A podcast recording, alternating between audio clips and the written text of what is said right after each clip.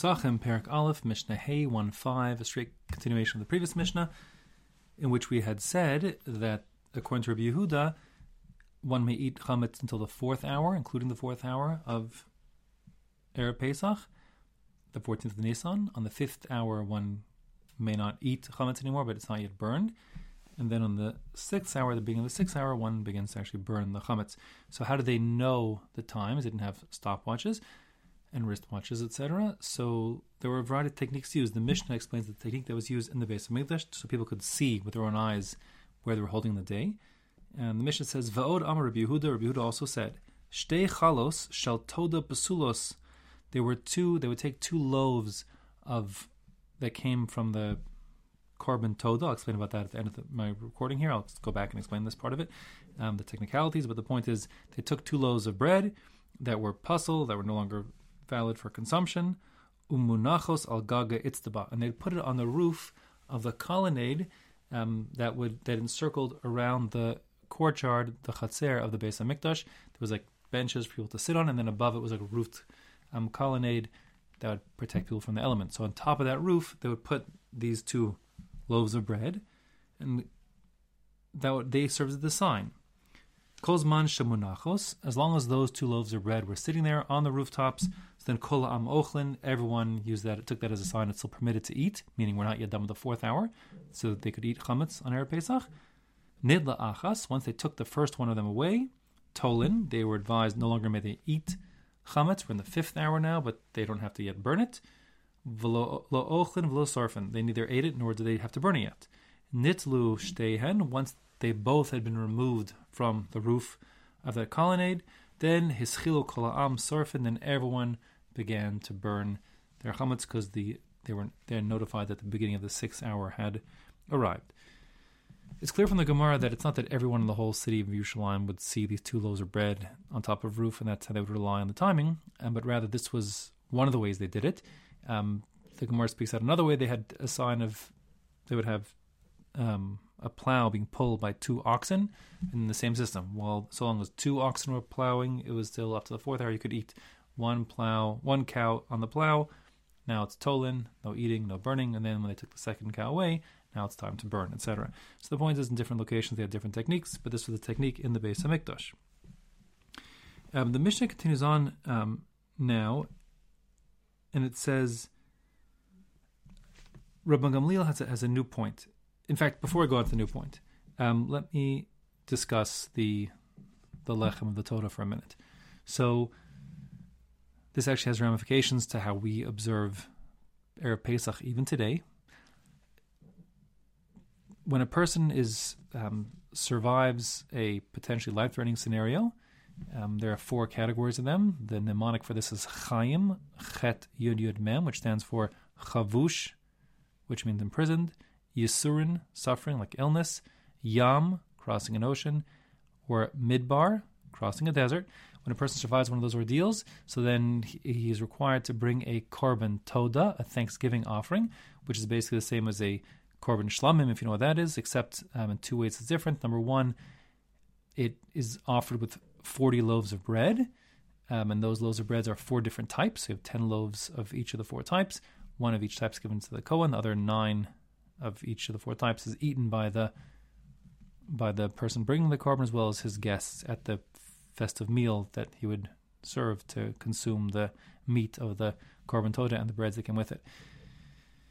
Now, one of the four types of loaves is actually chametz, um, and that being the case, there's a separate principle, guiding principle, which is we don't offer an offering, a korban, in a scenario where um, the full extent of the time in which you could eat this offering is reduced from the normal time.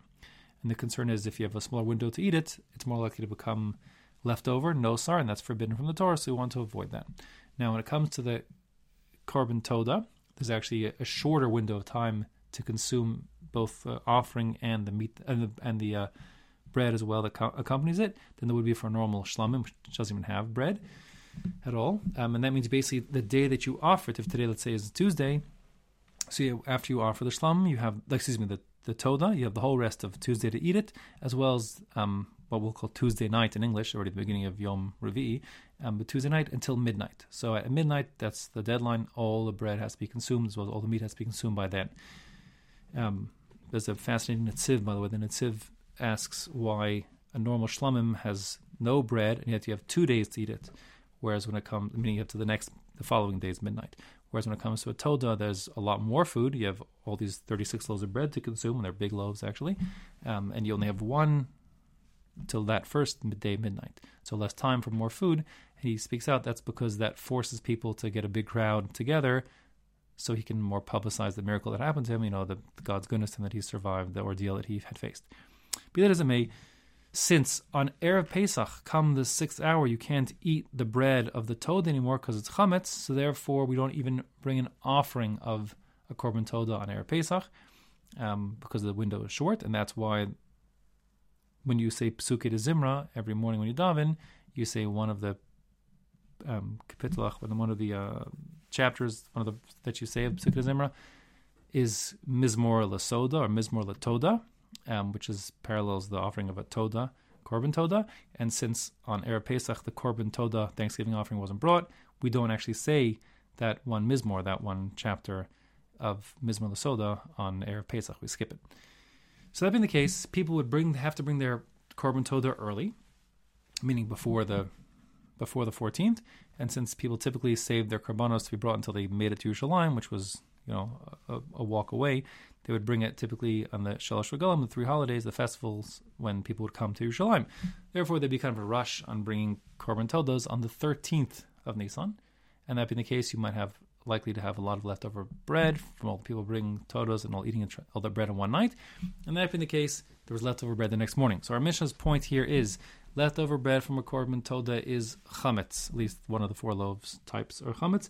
It's quite unusual. Pretty much, loosely speaking, everything else in the base of Mikdash is there's no chametz involved. It's forbidden to bring chametz on the mizbeach and so on. Loosely speaking, forgetting the exception, and um, so they use these chametz loaves as the symbol to put up on the rooftops. See what's going on. That's the backstory there on the Toda.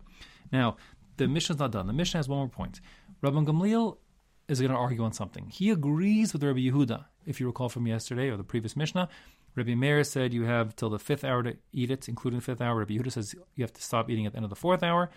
Rabbi Gamliel agrees with that, with Rabbi Yehuda, who the halacha is like, that you cannot eat chametz after the fourth hour. However, when it comes to truma, that is the gift that's given to the Kohen. And actually, we're talking about three different possible things. We're talking about truma gedola, the first tithe, trumas meiser, the tithe that the Levi gives, as well as challah, the first piece of dough.